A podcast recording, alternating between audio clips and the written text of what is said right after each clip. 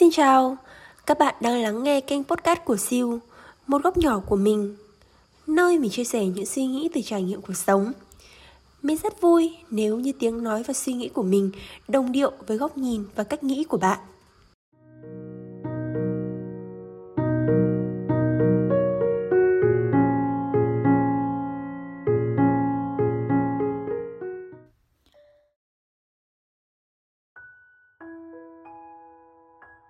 Một tuần nữa lại trôi qua và như thường lệ chúng ta lại gặp lại nhau vào 21 giờ tối thứ bảy.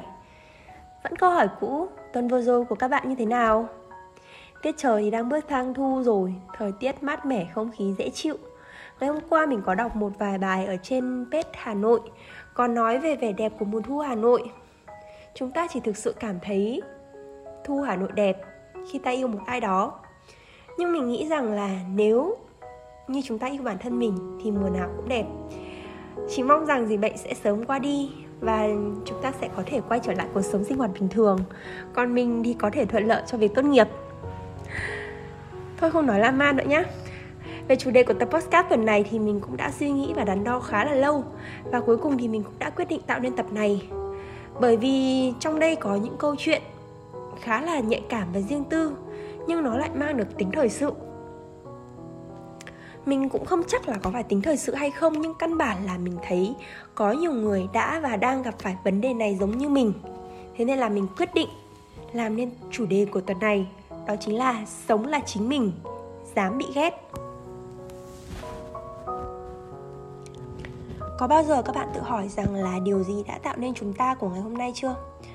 Và thực sự bạn có đang sống đúng với bản chất thật của mình hay không? Mỗi người chúng ta sinh ra đều là một cá thể riêng biệt. Chúng ta mang trong mình một cá tính riêng, một màu sắc riêng mà không ai trong chúng ta là giống nhau hết. Và chúng ta không ai sống để làm bản sao của người khác cả. Mỗi sự việc hàng ngày trôi qua tạo nên cái tôi rất rõ ràng cho từng cá nhân khác nhau.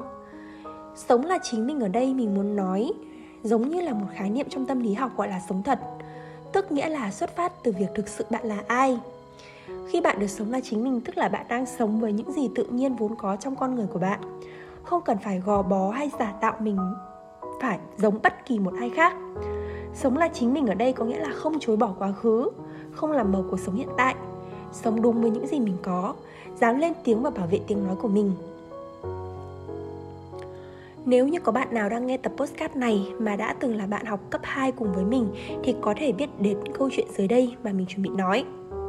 Đó là một minh chứng rõ ràng nhất cho thấy rằng bản thân mình đã thay đổi nhận thức và trở thành mình của ngày hôm nay như thế nào.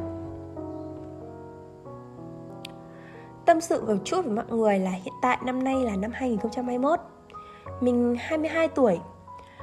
Là một người rất chán ghét cái cảnh phải chia bè kéo phái Nói xấu nhau, cô lập hay miệt thị lẫn nhau. Nhưng trong quá khứ từ những năm cấp 2 Lớp 7, lớp 8 gì đó mình không nhớ rõ vì sự việc đã xảy ra gần 10 năm rồi. Mình đã từng đóng hai vai Vừa là nhân vật phản diện Vừa là nạn nhân của lối sống và hành vi Mà sau đây mình gọi là tẩy chay người khác. Không biết thời còn là học sinh Các bạn đã từng chứng kiến Hoặc là nạn nhân của hành vi đó hay chưa? Những năm 13, 14 tuổi thì mình chắc chắn rằng là mình sẽ không thể suy nghĩ được nhiều như bây giờ rồi. Và đó đang là cái độ tuổi hình thành nên nhân cách của mỗi con người.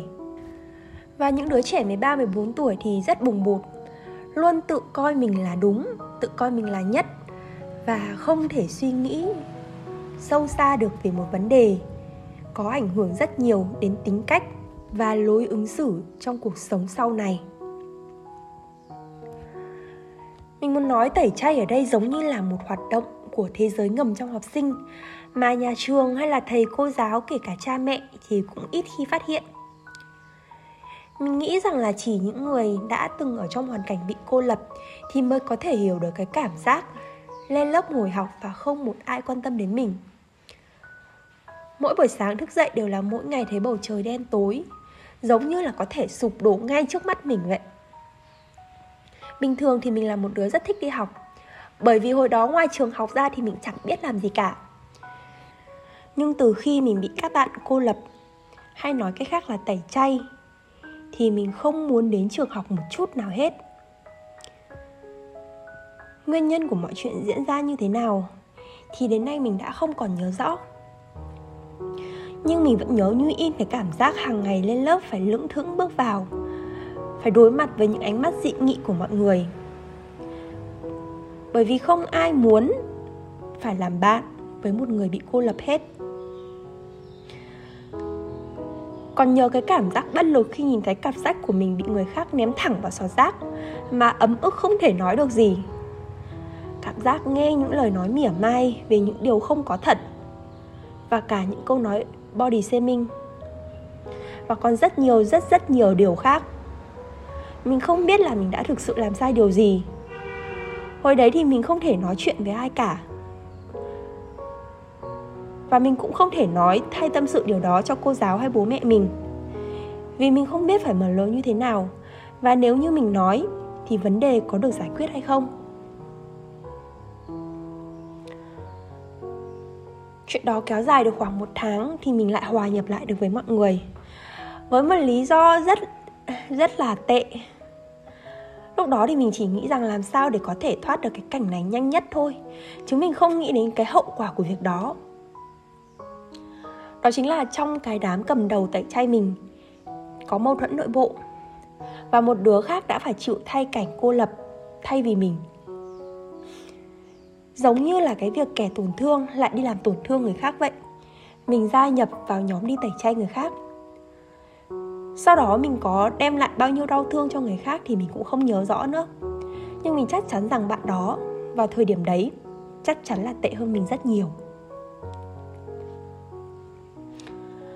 Đến tận bây giờ khi mình đã có đủ can đảm để nói lên câu chuyện của mình, có thể đó là một quá khứ đen tối mà đến nay mình không muốn nhắc lại.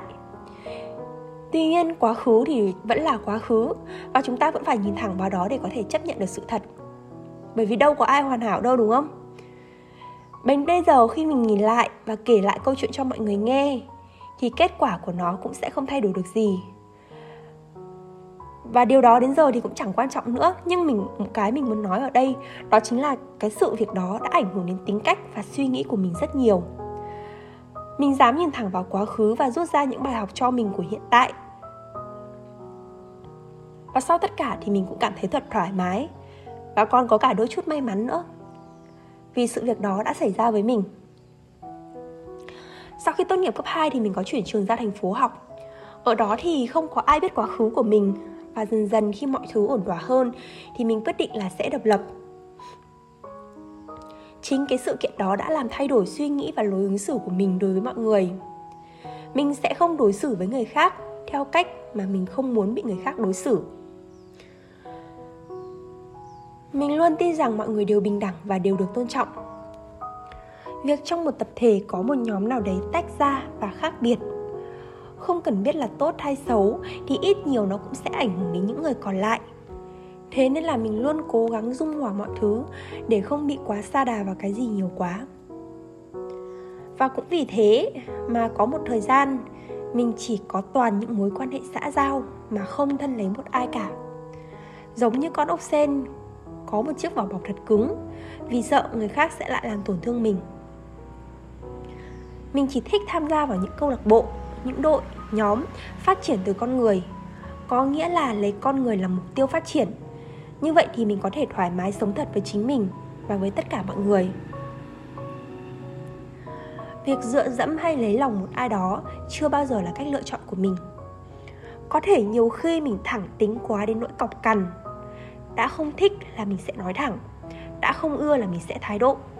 Không thích những lời nói đùa kiểu vô duyên, không thích ngồi nhậu với những người không hợp cạn, không chơi với những người mình cảm thấy không cần thiết, không quan tâm đến những thứ không đem lại cho mình giá trị gì hết. Mình là chính mình và không ai có quyền được phép làm cho mình tức giận, buồn bã hay là đau khổ, trừ khi mình cho phép họ làm vậy đối với mình nói như vậy để có thể thấy được trách nhiệm của bản thân mình với chính mình và thôi cái thói quen đổ lỗi cho hoàn cảnh hay cho người khác. Bởi vì bản thân mình rất ghét bị bó buộc, ghét bị ra lệnh hay là giáo huấn. Nói vậy không có nghĩa là mình được thể hiện cái tôi, cá nhân một cách quá mức. Mình vẫn lắng nghe người khác khi họ góp ý về mình. Mình biết nhận lỗi khi làm sai. Sống là chính mình không có nghĩa là bảo thủ, không chịu lắng nghe ý kiến của người khác giá trị của mình không phải là mình sinh ra ở đâu, mình bắt đầu như thế nào, mà là ở cái đích mà mình đạt được sau bao nhiêu sự cố gắng và nỗ lực. Hãy sống cho bản thân mình nhiều hơn, quan tâm đến những gì mình thích, hãy làm những gì mình muốn, yêu những việc mình làm, miễn là điều đó không ảnh hưởng đến người khác. Chỉ cần bạn hạnh phúc, vậy là đủ rồi. Đừng để tâm đến những lời dèm pha của những kẻ buôn chuyện tầm phào đằng sau bạn, vì họ sẽ mãi mãi luôn ở đó họ sẽ mãi ở phía sau bạn. Yêu lấy chính mình, giống như câu nói của nhà văn vãn tình, hãy sống như một trái dứa, đầu đội vương miệng, dáng đứng hiên ngang, bên ngoài gai góc, bên trong ngọt ngào.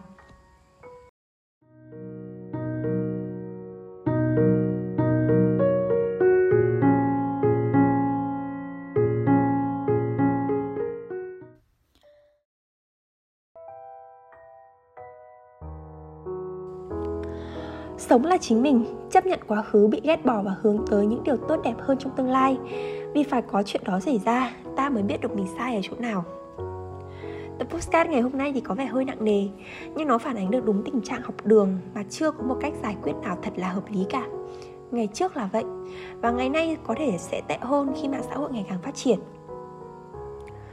Và hãy ngừng cái việc so sánh bản thân mình với người khác Để thấy bản thân thật kém cỏi và vô vị bởi vì mọi sự so sánh trên đời này đều là khập khiễng. Do xuất phát điểm của chúng ta khác nhau, và mỗi sự việc chúng ta gặp hàng ngày cũng khác nhau, chỉ riêng vậy thôi cũng đã đủ để chúng ta có những khác biệt quá lớn. Nếu muốn so sánh, hãy so sánh bản thân với chính mình của ngày hôm qua. Hãy là phiên bản tốt nhất của chính mình, không phải vì ai, do ai mà là do bản thân mình muốn vậy và cuối cùng, mình xin mượn lời cuốn sách Self-help dám bị ghét để kết thúc tập postcard ngày hôm nay. Bạn bất hạnh không phải do quá khứ và hoàn cảnh, càng không phải do thiếu năng lực, bạn chỉ thiếu can đảm mà thôi. Nói một cách khác, bạn không đủ can đảm để dám hạnh phúc. Bởi can đảm để dám hạnh phúc bao gồm cả can đảm để dám bị ghét. Chỉ khi dám bị người khác ghét bỏ, chúng ta mới có được tự do, có được hạnh phúc bằng tiếng nói và cả niềm hy vọng thì mình mong rằng câu chuyện mình vừa kể trên đây có thể giúp mọi người uh, có động lực hơn để tìm ra được bản chất thật của mình sống là chính mình và luôn yêu lấy những gì thuộc về mình bao gồm cả quá khứ hiện tại và sống cho tương lai. Tập podcast đến đây là kết thúc. Cảm ơn các bạn đã lắng nghe. Hẹn gặp lại các bạn trong những số ra sau. Bye bye!